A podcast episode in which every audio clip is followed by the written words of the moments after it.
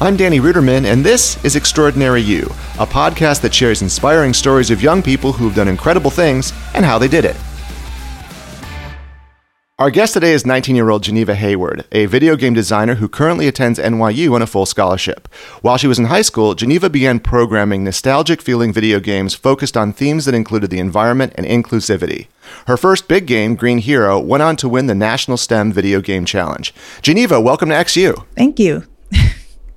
so, I want to start with this question Would you rather only be able to use a fork, no spoon, or only be able to use a spoon, no fork? Oh my goodness. Um, I'd have to go t- with a fork, no spoon, because like interesting. I mean, like I feel like I can eat a lot of things without a spoon. Like I don't know, like applesauce would be weird, but then it's like I guess I'll just slurp it from the cup with no spoon. See, that's interesting because my my brain immediately went to soup. I was like, fork, no spoon, because you could sort of cut things with a spoon, but then again, steak would be really hard with a fork. So these are the probing questions that we ask on this web, uh, this podcast. These are the hard hitting investigative questions. so let's let's start with uh, something a little bit more personal. Uh, tell me about your upbringing. How'd you grow up? So I grew up in Queens, New York. I have four younger siblings. All um, well, one of my siblings is like literally a year younger, so I've just been like really close with all of them because we're not that far apart. Um, and my dad, he would like fix computers sometimes and because of that there's always like electronics in the house and like he also mm. liked playing video games so there were consoles in the house and so that was video games have always been a part of my life since i was like three years old playing games on disney channel or like playing on the gamecube with my siblings it's been great that's awesome. So, did you have every game console available to you? Did you have a Switch and did you have a Wii? And did you like were they all over the place? I mean, yeah, sort of. Like for a while, we had like two Wii's in the house because like we thought that one of them was broken, and then all of a sudden it started working. But then my sister kind of broke it again because like the Wii fell and one of the games got stuck in it. So it was just that Wii was only for one game for a while. and did you, did you have a favorite game growing up that you obsessively played? Um, I'd say so, but I'd only say like it was like Pokemon Colosseum and Paper Mario and a Thousand yeah. Year Door. I only played those two because um, we had two memory cards, and my siblings would keep overwriting my save files, so I'd have to oh. keep starting from the beginning. Damn them! Uh, did you have a favorite Pokemon character? Um it's kind of hard, especially now because there's like so many Pokemon. Um, I guess like when I played the um, mystery dungeon games, I like they have like a little quiz to be like, "What Pokemon are you?" And one time I got mm-hmm. Munchlax, and so I like felt really attached to Munchlax for a while. And and for some reason, I like Charmander. I don't know why. I have no I have no attachment. I don't know really know anything about it to be honest with you because I'm old now. But still, I like the name. So, um, so you grew up playing games and your parents were supportive of that. Yeah. Um, uh, did you have any other exposure to video games, or you can, you know, when was the first time you thought, God, if I could design one of these, it'd be so awesome? Well, honestly, for a long time, I didn't know that people made games. that never like clicked in my head. Even after like there was this one time in middle school where I was messing with like Adobe Flash because I would like to animate on there, but then I saw videos where you could make your own games, and I like I followed the tutorial, but really I like copy and pasted code and was like, mm-hmm. oh snap, I made a game. But even then, it still didn't click that people make games and that this isn't just right. like a thing I did as a weird experiment. right. So when was that first experience when you had that aha moment? It was when I was going to NYU's future game design program, which is like a high mm-hmm. school program that I was in in sophomore year of high school. And basically what happened was like um, it was like basically uh, one day they brought in this guest speaker named Maddie Bryce, mm-hmm. and she was telling us about like how people like the way people play games reflects like their personality and stuff because you can like you know in some games you can decorate your characters or you can like choose how like your strategies and all of these other things. Um, but she also like talked about the engines that were made for certain games mm-hmm. and like that was when I was like, ooh, I should search this up at home. And I saw that they were free. Well, like some of them were free or some of them were like super cheap. And that was when it clicked because I was like, wow, I can make games at home. I mean, cool, right? I mean, that's amazing. Did you did you have any coding experience or any design experience? um, no, anything that was related to coding, like that one time where I copy and pasted code was like the only time. That was it. Yeah. All the other times I was really focusing on being an animator because that's what I thought I wanted to be for a long time. Ah, got it. So, do you grew up drawing on sketchbooks Yeah. and doodling all over the place? yep. And were you the type of of illustrator? Were you drawing characters or you know designs? What was the thing that you found yourself naturally doing? Yeah, I made like just a bunch of characters, like especially like when I started high school, like almost every time it was math class, I would somehow create a new character or like draw more characters interacting with each other, having their own stories and stuff. And it was a mess, especially for looking through my notes. Uh, Did you have to turn those notes into your teacher, and they would say like, um, "Geneva, Most of the probably want to focus more on the formulas." yeah, No? most of the time, no. okay, that, that- that's that's good. And had you taken art classes when you were growing up? Um, so I had like an art class in middle school because it was just like an elective. But when I went to high school, I decided to go to art and design, which is this art school in Manhattan. And so they even had like majors there. So that's why I was like, oh, I'm going to go to the school and I'm going to go do animation. And then I was like, animation is kind of exhausting. Games are better. Why is that, by the way? Just because of the time that it takes? I feel like yeah, it's like with animation, I'm like doing the same thing for several hours, and I feel like making games, it's kind of the same. But for me, since I kind of dabble all over the place, I can switch mm-hmm. to drawing or programming, writing, or making music because like all- those are all things that go into right. Yeah, that's games. totally correct. That I totally get that.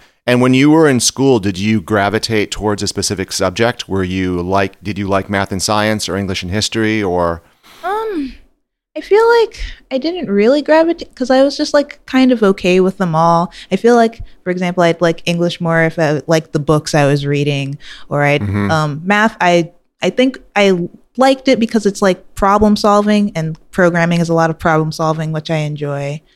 Um, yeah, I feel like I didn't have one place where I was like, all right, I love this specific class. This is the one I look forward to. I feel like what I look forward to is lunch to take a break. well, actually, I, I asked the question because uh, a lot of creative students that I've met over the years don't always love school. Yeah. But there are elements of their subjects that they like. So, kind of like you said, like you kind of like math because of the problem solving, and you kind of like art for the creative, or the reading because of the storytelling. So, it makes a lot of sense that video games would appeal to you because they bring all of these disciplines together, but you actually are able to make something. It's not like you're sitting learning geometry for apparently no reason yeah. right? Yeah. So and, and a lot of a lot of gamers or programmers have told me what's really interesting is when they create something and hit enter or whatever it is when they when they finish they actually see the product yeah. I think that's honestly my favorite part because it's just like working hard to finally see like something come out of it. i can't i, I can't imagine because i don't do any programming but it sounds really cool so what was the first game that you tried or that you made Um, so like the first, I guess I'd consider official game that I made digitally was um when I was at NYU's Future Game Design program. So it was this game called Aphrodite's Calling, and it was like a group project. But basically, um, what me and my group member did, well, like my teammate did, was make this game about a centaur that was collecting apples from Aphrodite. So wait, Sure. no, it was a horse collecting apples from Aphrodite to become a centaur, and like Ah. there were like different centaurs you could turn into that had different like power ups. It was kind of weird, but and did you did, what, did you like mythology or was that just a random like i know what we should do I feel like we might have gotten a theme, but I don't exactly remember. that's fair yeah. it was so long ago four years ago wow Yeah. Oh my goodness. Unbelievable. So, okay, so you made this game, and was it? How long did it take you to make that first game? Um, were you there for a week or Oh, three weeks? Yeah, we were there for a couple of weeks. Um, I don't exactly remember how many weeks we had, but I know it was like uh, we had a few weeks to work on it, and it was only on a Mm-hmm. Saturdays when we were there. So, yeah. And when you were at this NYU program, how long did it take you to make this first game? So it took a couple of weeks. That we were like working on it. I'm not I don't remember the specific number, but I do know that um we were only there on Saturdays, so that was the only day we had to work Oh. on it.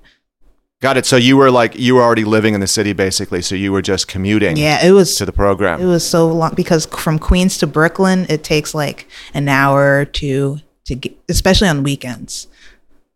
Well, and, and a lot of people uh, think that NYU is only in the city, but in actuality, the game design program is actually in the new the newer building in Brooklyn, right? Yeah. So you had to go from borough to borough. How fun for you! Yeah. So, were you happy with this game, or did it spark something in you? Say, "Wow, this is something I might want to continue doing." Um, I feel like it wasn't the game that sparked like I want to keep like making games. It was just like the program as a whole because I feel like I learned like a lot and I like saw a lot from different people and like made cool friends there. And I think it was just like really cool. Like what I think is even funnier is like one of the people that was in my class is like a junior at NYU's Game Center right now. So I feel like that program sparked a lot of us. I think that's the purpose, actually, especially for you know that was the the game program. I don't remember. It's it's not all that old. Yeah. uh, at NYU, and they're building it right. So they want people to come into the industry. yeah. So you go back to high school, and now you're a junior. And now, are you making games? You said you found some engines, and why don't you tell everybody what an engine actually is? Yeah, so a game engine is like the actual like application that you open up on your computer that helps you make games. So there's a lot of different types because there's a lot of different genres. Like, are you going to make something like Mario? Are you going to make something where it's more story based? Um, and so there's like a couple of free engines out there, like Twine for narrative based games, RenPy, which is like visual novel basically. So it's narrative, but like you can add your art in there and it's like really easy to use. And then like mm-hmm. the most po- popular one I'd say right now is Unity because you can make 2D Right. and 3D games for free. That's really cool. And did you? How did you learn how to use these engines? So for like Twine and RenPy, I, I learned by watching tutorials and like going online in forums and trying to figure things out. But for Unity, like I tried, like I feel like at, um, after the um, NYU program, I kept trying to learn Unity, but I kept like getting confused, being like, "this is too complicated." Um, So eventually, when I was like in junior year, um, there were people who came to my school that were like, "Oh, we are the School of Interactive Arts. We have a game design program for high schoolers, and we teach Unity and et cetera and so forth." And Wow. Like what um what like a lot of people when we were watching the showcase were worried about because it was like oh yeah so we're gonna be here with you for like the rest of your high school career. And it, like because like i was in my junior year and i was like oh man college and stuff like a lot of people are like well geneva i don't know if you should join because like you need to focus on college and stuff. But i was like no no this is to be fine because of, they had college advising which i don't think i knew at the time Nice. So you really went after what you wanted to do as opposed to like the safe route, go academic and get into colleges. You're like, no, this opportunity is right here. Yeah. Why not take advantage of it? yeah Nice. and it seems, it seems to have worked out for you so far. Yeah, like honestly, I feel like from that point on, like the rest of my high school career, I feel like of like revolved around being like a SIA because that was where I learned about the Games for Change Student Challenge and like the STEM National Video Game Challenge and a bunch of other opportunities that are like in the city and national and stuff like that, which I think was really great.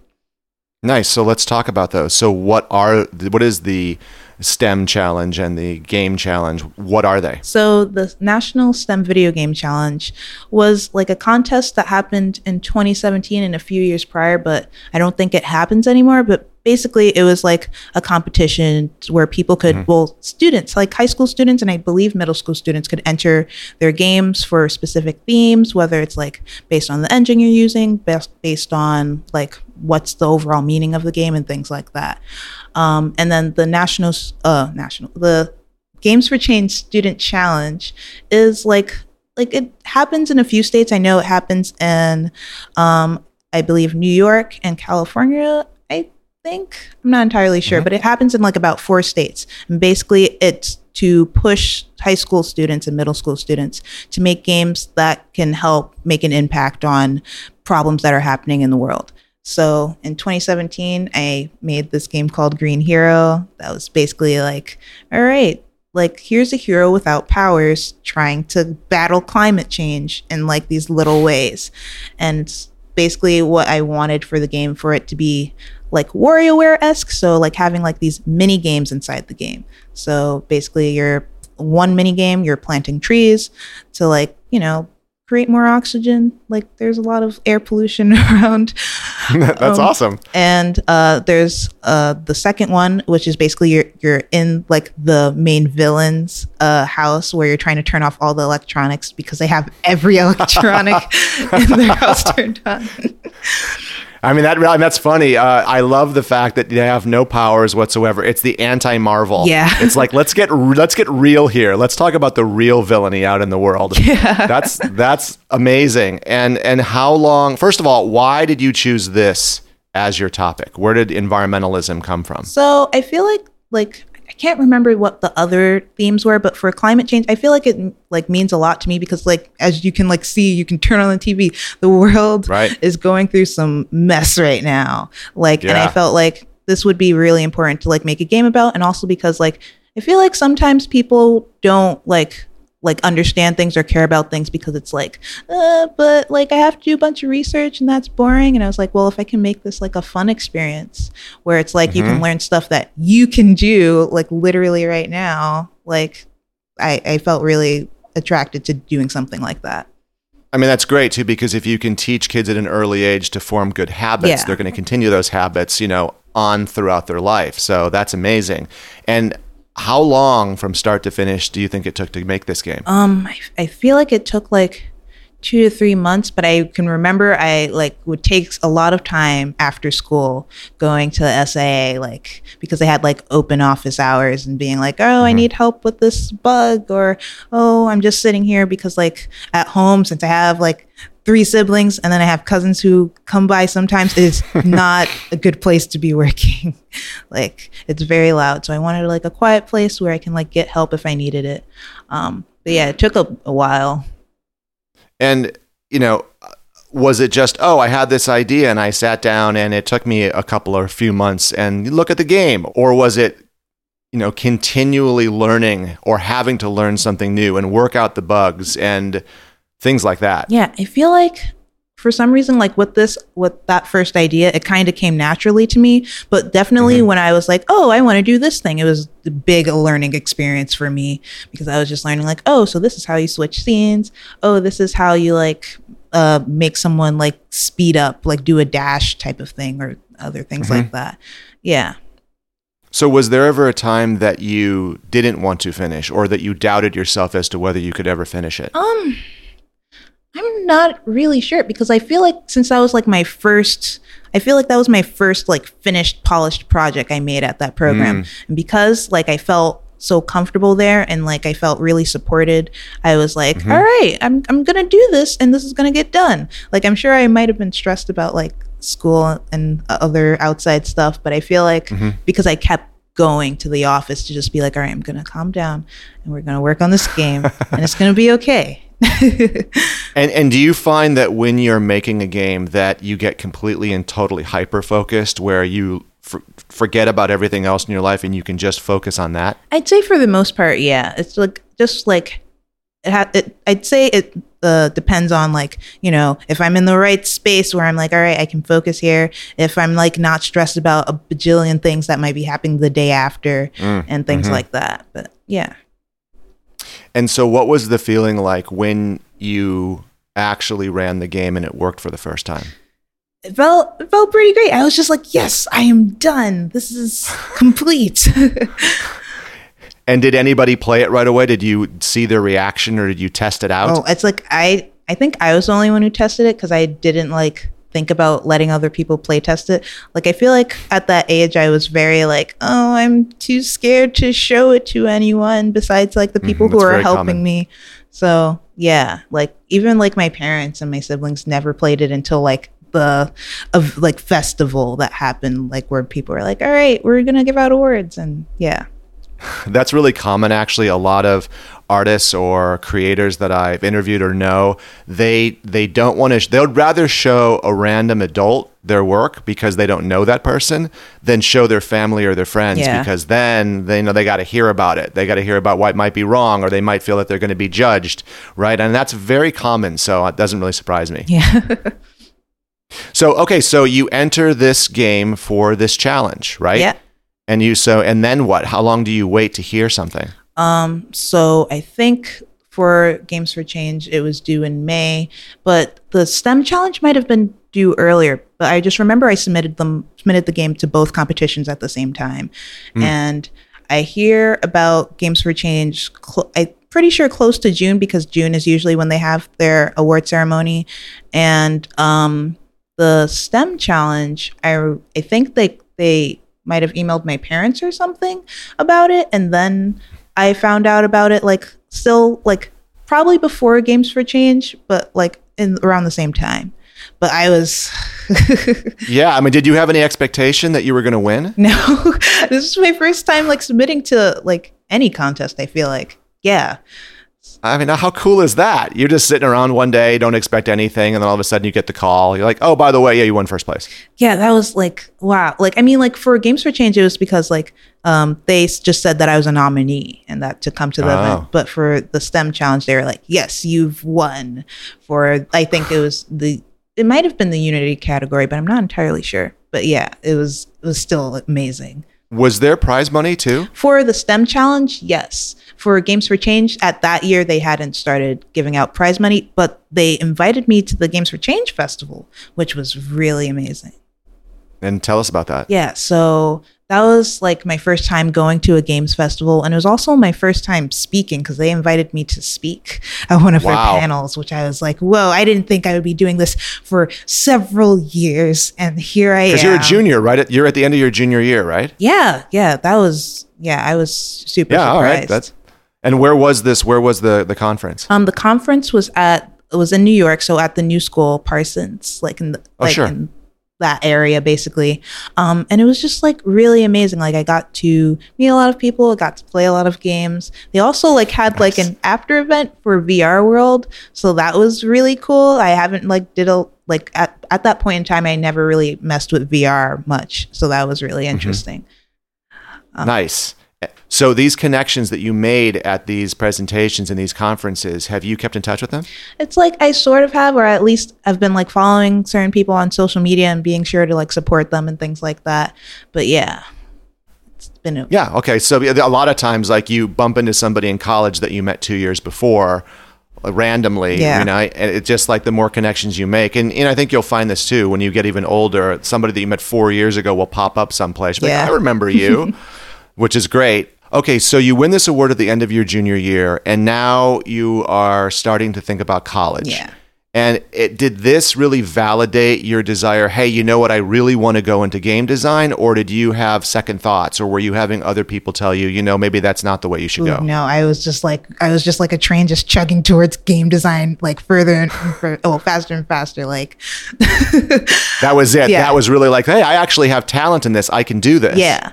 And like I feel like even like because when it was time to like start preparing for um college and whatnot, I was like, all right, I'm gonna like put together my portfolio. I'm gonna like because um just from all of like that experience from making the game and also being in that program i found out about like websites that hold like little events and things like that. Like there's things called game jams which are basically you know you're making a game in a short amount of time. And there a lot of them happen online some of them happen in person. But i joined a few online ones like in the summer after i did um after like the games for change festival and stuff i remember i made like a character creator and like i eventually made like some like interactive fiction games and things like that and i was like all right i'm building up my portfolio i'm gonna be ready Nice. for this Nice. And and how did you balance? I, I don't know if this is true for you, but video game designers, I know it starts to take over their life uh, because it takes so much time. Yeah. So how are you balancing making these games and going to school? So I feel like, well, specifically in the summer, because I think I was like, I was like, SA also runs through the summer, so I I think I was also there, but specifically when school started, I know that I st- started using programs that like I can be like, okay, I'm recording my time and I'm like, r- I have a planner so I can be like, okay, so at this hour I'm going to do this and this hour I'm going to do that mm-hmm. and things like mm-hmm. that. And I try to just like get most of my any homework I knew I had done early sometimes in school because like we kind of like specifically senior year, I feel like was a very calm year for me. And I tried to make sure, like in the summer, I got my schedule and I was like, no, no, no, no, no, no, no. I'm not taking any APs this year. This is senior year. I'm focusing on games that is it Okay, that's actually a really important point. Uh, since my my job for the last 15 years has been a college counselor, Mm-hmm. you just said that you chose not to take APs For the last and focus year. on for the last year, but yet you still got into NYU, and you I believe you got a full scholarship. Yes. is that right? Right. So the reason why this is important to people listening to this is because everyone thinks, "Oh my God, I have to take every AP class every single year to have an opportunity to go to quote a select school." No. But in actuality, if you have a passion or a talent, you do need to balance. It's not like you don't have to take Yeah. challenging classes, but it's really about developing that skill set, right? Because your portfolio is probably one of the more important parts of that application. yeah I feel like that and also like besides focusing on my portfolio I was also focusing on making my SAT grade go up like I took the SAT several Mm-hmm. times because I was like my grades are good I'm working on my portfolio SAT is the only thing that I'm like uh, you know Uh, that was smart, though. You were prioritizing. yeah Got it. And so, did you apply early decision to NYU? yep Nice. so that means you applied by November 1st and you got in by the middle of December and you were done. yeah basically what happened was like i like set up everything because i was like okay i'm gonna apply to nyu first and i'm gonna have all these other applications ready so like if i have to like do extra stuff to apply if i don't get a full ride i'll do mm-hmm. that but once i saw i got a full ride i was like all right i'm done i'm not applying anywhere else so did you have to did you have to I know my I had to wait uh to my dad was sitting with me in a McDonald's parking lot. I remember and he said, "You know, if you get into Stanford, I don't think you're going to be able to go. Oh. You're we're not going to be able to pay for it." So I had to wait and wait and wait for my financial aid. Uh, to come through, and then I was like, "Oh, thank God! Oh, yes, they gave me money." Yeah. Right? Was that the same thing for you? You had to wait. Did you oh. apply to a specific scholarship, or was Oh, it just filling no, out? No, it was just like when I like saw that I got accepted, I looked at the financial aid and because I already gave it and it was it was a full ride. Like I, because I didn't even realize it at first because I was just like, okay, that's a lot of money. But but what does that mean? Well, that's amazing because NYU is well known to be one of, if not the most expensive college in America. Yeah. So thank you very much, NYU. yeah. Let me ask you about, you know, traditionally the video game industry has been traditionally male. Uh, I would say probably traditionally white males, white men. I am one, but you know, but it's is it? Have you found nowadays that it's still a challenge? Not being in the majority to get into the industry or being accepted, or is it better now? I'd say it depends on a lot of different things. So, for example, like when it comes to like people of different genders, um, sometimes they don't accommodate like you know being like, oh, what pronouns do you want to be referred to as, and what this and what that do you want. Um, I think that specifically sometimes like people can get in the industry, but then it's hard for them to stay there because then like some studios have just toxic culture or some studios just don't like because they're like used to just having like the majority there once they have someone who's not of the majority they can't like feel comfortable and they can't like connect with other people so i feel like yeah it's like the stu- uh, the games industry definitely has a lot of work to do but I also feel like there's a lot of game developers out there. There are a, a while a wide, diverse amount of game developers out there that just people don't know about. Got it. And so, do you think that over the next 10 years it's going to continue to evolve and change? Yeah, and I hope that it changes for the better. well, I, I know, I, to be honest with you, that's why I love this podcast because I want to get the message out there. Uh, we've had girls on who, um, or I should say women, but now because they're in their 20s, everybody's younger than me. Uh, but, you know, there are women out there who are in STEM, who are in engineering. I've had authors on. I now we have game design, and you know they all have a message for other girls or other women who want to get into this and saying, "Listen, you can do this. You know, no matter what." You know, you might be the only person in your calculus class in your high school, but that doesn't mean anything. I can serve as a model for you to kind of show you the way. Yeah. Yeah, that's the goal anyway. So thank you for I appreciate it. So. Uh so you know, now you are are actually in a video game program. Yeah. It's well it's it's well known.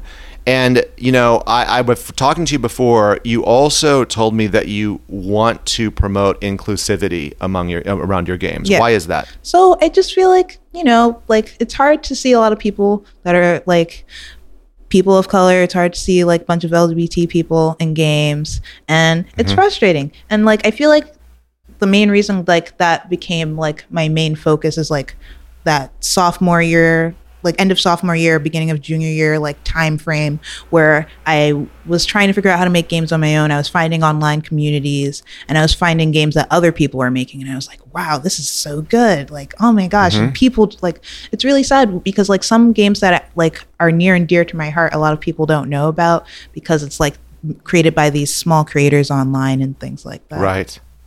Right. And so what games have you designed um, in the last couple of years? Um, oh my goodness, that's a lot. so I guess like so after Green Hero, like I said, I made a character creator for a game jam called like I Dream of OCs, like so I dream of original characters. Um, and then I made uh I made this interactive fiction game called Saturday Fright. So it's like you're playing as this monster girl going to a party, but like every time you talk to someone, it becomes like a battle and you have to like type out the right words to like attack. um, and yeah, That sounds like high school, actually. That's uh, yeah, that's amazing. Okay. yeah. So I really enjoyed making that. A lot of people seem to like it, which I, I was like, oh wow, thanks. Well, how do how do they know about it? Like, how do they get access? Oh, so it's like on the site called itch.io. So that's usually where I like upload all of my games.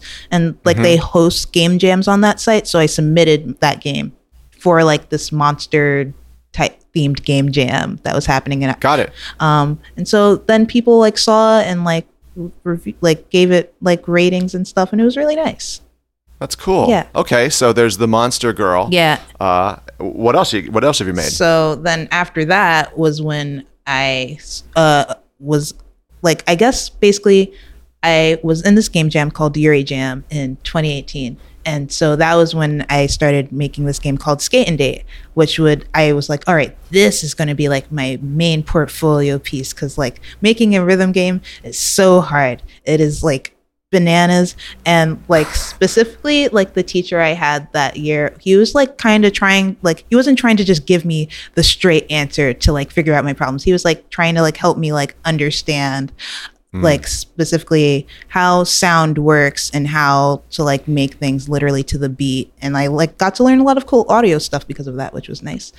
That's cool. um, but yeah, so basically, I was like, all right, I really love rhythm games. So like things like that's Guitar Hero or Dance Dance Revolution and stuff. Um, I like roller skating, and I was like, all right, I'm gonna just put them together. And so that's um, how Skate and Date came about, which is basically a roller derby rhythm game dating sim. So that's a lot of words. what? but that I do not. I honestly, I do not think that's ever been done in the history of gaming. Those combinations of words together. Yeah. Let me go back to ask. What do you, you roller skating? How did you get exposed to roller skating? Um, I feel like what I think is really funny is like my family likes to watch like mo- old movies like over and over again. So I remember just like I have a vivid memory of just watching this movie called Roll Bounce, and I was like, oh man, I like roller skating because like this movie's so cool and like they're doing these cool dance battles. Um, and so um, but also just sometimes for birthday parties we would go roller skating at a roller rink, uh, like somewhere in Long Island, I think. But yeah, it so I didn't know they still had those. That's awesome. I think there's like one in Brooklyn too, but I haven't been there. But yeah, so that's how I was like, all right, I like roller skating. Let me like combine this stuff together. And so basically, you're playing as this high schooler named Maggie who's like dodging people to the beat of the music, like when she's doing the roller derby stuff. But there's also a story to it because she's like trying to impress a girl on the other team. I mean, I, I, I seriously kind of want to play that right now. I just want to. I, I just I just do. I want to see what that's like. So, is it? Have you finished that game? It's not complete yet. It's like most of the way there. It's just been like I feel like as of late, it's been even harder to balance things because I have like right now, like SA, the program I went to, I'm working there, and then Nice. I have school, and then the game, and then I also have like I'm a part of this internship at this studio called Glow Up Games. So I'm like a programmer there. And I thought it was only going until um, the end of the uh, fall semester. But they were like, hey, we want to keep you for the spring semester, which I was like, oh, that's great. But now I'm like, I mean, okay. that's kind of awesome. yeah. But now I'm like, how did you? For those out there, how did you get that internship? So basically, NYU sends out a lot of opportunities all the time. And so one of the professors at the Game Center uh, was sending out like, "Oh, I'm looking for internships for my studio," and so that's how I like applied, and now I'm working there, and it's been really cool. So let me get this straight. So you are going to classes. Yeah. You are volunteering back at the program that incubated you, basically. you're going on an internship, and then in your spare time, you're making this rhythm game, which is one of the more complicated things to create. Yeah. So I mean, like most of like the base stuff is done. It's just about like fixing bugs and polishing certain things that I'm working on right now because I really want to have it released for this year. Like I've been working on it for three years now. Um, Wow. Another thing like that I didn't get to mention is like the program that I was a part of. Like they choose two seniors each year to launch a Kickstarter, which is like a, Huh. a crowdfunding campaign, so people can Uh-huh, give sure. money and stuff. Um, and so I launched my Kickstarter game that year. I was lucky enough to get, be chosen and like be one of like projects we love and stuff. It was crazy. Um, but yeah, so I want. How much? How much money did you raise? Um, I feel like it was like two thousand something. I cannot remember. And what was that? And that was to go to To, like- be able to make the game. yeah. So basically, to like. I wanted to like officially release this. So like on Steam, like there's a Steam page for it now because that's one of the official stores. Also to making any merchandise that I would send out to backers. And then also Hmm. for like um I was able to like showcase at a lot of places. Um the And past this was year. for which game? Oh, skate and date. Oh, this is for Skate and Date. Yeah. So you ran the the Kickstarter for this. Yeah. Because that actually got to my was going to get to my next question. So thank you. which is you know for people making a game out there, you've got this amazing game you've spent years making, and how do you get it out into the world, right? Yeah. And so you're saying that you put it on. There are different sites that Yeah. can showcase the games basically. And can you charge for the game or is it everything free? Oh no, yeah, you can charge for games. Like so far, I've like just had everything free because like there were smaller games. There were games that are made while I was in high school.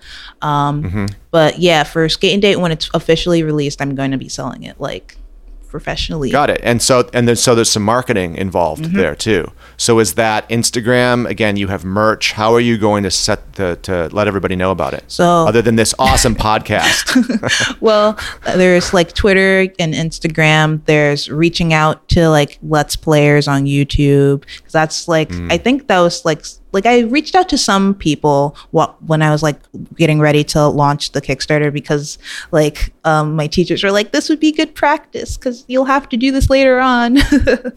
um, and then also reaching out to like anyone who like writes things about like indie games and things like that. So yeah. got it. And I imagine that it, it makes sense to reach out to reviewers Yeah. and people like that because you get in a relationship with them and you give them a little teaser. Here's my Kickstarter campaign, and then when you finish the game, you're going to be able to go back to them and say, "Hey, would you check it out now?" Yeah. You know, they're kind of already mini fans, hopefully. yeah. right? Yeah. So that's that's fantastic. And you're you're only a sophomore now at NYU, Yep. right?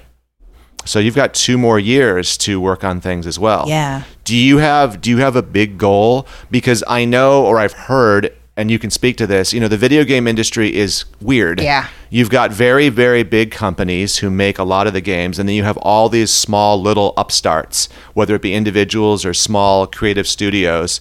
What is it that you see yourself doing, and what would be the best possible scenario? gosh that's what i'm still like kind of trying to figure out because it's like i love doing like independent work and like working in small like groups and things like that but i've never gotten to experience like any aaa studios and things like that i've been applying to internships so i can like figure out that and figure out if that's mm-hmm. something i'd be interested in but like so mm-hmm. far i'm still like nope i think i would be like i would love to work at an indie studio or start my own something like that Nice, and I can't wait to see. We'll follow up with you in two years when you graduate to see what the heck that you're doing. Um, let me ask you the questions that I ask every guest, which are so, how much of your success so far do you feel is natural talent, and how much do you think is hard work? So, I feel like I feel like it's probably more hard work than natural talent because it's like I guess for like my ideas, it's just like I'm just trying to think. I'm trying to just smash things together that I like. I'm trying like I feel like a lot of games I'm sort of almost making for me that, but like what I like, a lot of other mm. people like, you know. Mm-hmm. Um, but then like I put in a lot of hard work by like you know, for example, like with music stuff, I don't know a lot about music so i'm like all right well i'll see if i can take classes at school or i'll practice and like look up youtube videos i'm like doing a lot of um work just trying to either get help from other people, get help from online, um, practice on my own time, and things like that. Um, yeah, so that's what I feel. That's a great answer. So let me ask you the next one. If you could give advice to an 11 or 15 year old listening to this who might be interested in game design, what would it be? Um, I guess what I'd tell them is like one, see if there's any cool opportunities in your area. I know that there's girl make games, that there's girls who code, there's a lot of like um, like middle school and high school programs for making games. I'd say like if you're in middle school or high school, it's like apply to the Games for Change Student Challenge. It doesn't hurt to try. It doesn't hurt to like like have your have this be your time to be like, all right, I'm gonna make a game in Scratch. People make, make games in Scratch all the time, which is like a website online that's free where you can drag and drop things to you know make games. Um, mm-hmm. I'd say um, definitely like uh what I'd also say is like, you know, maybe try to manage your time or and don't be hard on yourself. If you're like, all right, today I'm going to learn how to program and then you try and then you get frustrated and give up, don't be upset that you gave up. Like give yourself some time to like like figure out what went wrong and then maybe think of like how you could approach that in a better way and things like that. Like especially like I have oh I have a 12-year-old little brother right now and like, mm-hmm. you know, if he wanted to make games, I would say, "All right, I can like help teach you or I could be like Here, here's some resources that are online. Online has a lot of other stuff that you can like learn. I see people on forums sometimes being like, I'm 13 and I want to like learn C++. so it's it's not hard. Just go and give things a try. That's fantastic advice because I, I I've met a lot of kids over the years who do get started and they like when you said in the beginning like at the beginning you didn't know how to use Unity. Yeah. And it's complicated and it gets frustrating and they they have this de- design to make a game but they they kind of stop because they kind of hit a wall but it's okay that you know in the beginning if you're making something that isn't amazing that's the steps that you have to take in order to build to get to amazing right yeah. even if you fail a bunch of times that's the way that you learn yeah and i feel like one last thing i'll add is like if anyone's listening from like new york or new jersey or connecticut and they can travel to manhattan like as the School of Interactive Arts, we have applications open all the time. You can come in the summer, you can come during the fall, you know, yeah. Nice. Uh, you're a good spokesperson. I understand why they wanted you. They wanted you part of it. Um, Geneva, what is the biggest obstacle that you think that you face so far in getting to where you are right now? Ooh, like the biggest obstacle just along my journey. Yes. Okay, so I feel like I'm very, very hard on myself sometimes. Like for a mm-hmm. while, like when I first started, I was like, oh yeah, I'm just like learning and it'll be fine. Um, but like I know that after I submitted to the Games for Change competition, like the second year in 2018, I like stopped. I like once I like knew I got into college and I was done with high school and I graduated and stuff. I kind of just started dropping like the habits I had because I was like, all right, I don't have to be stressed anymore.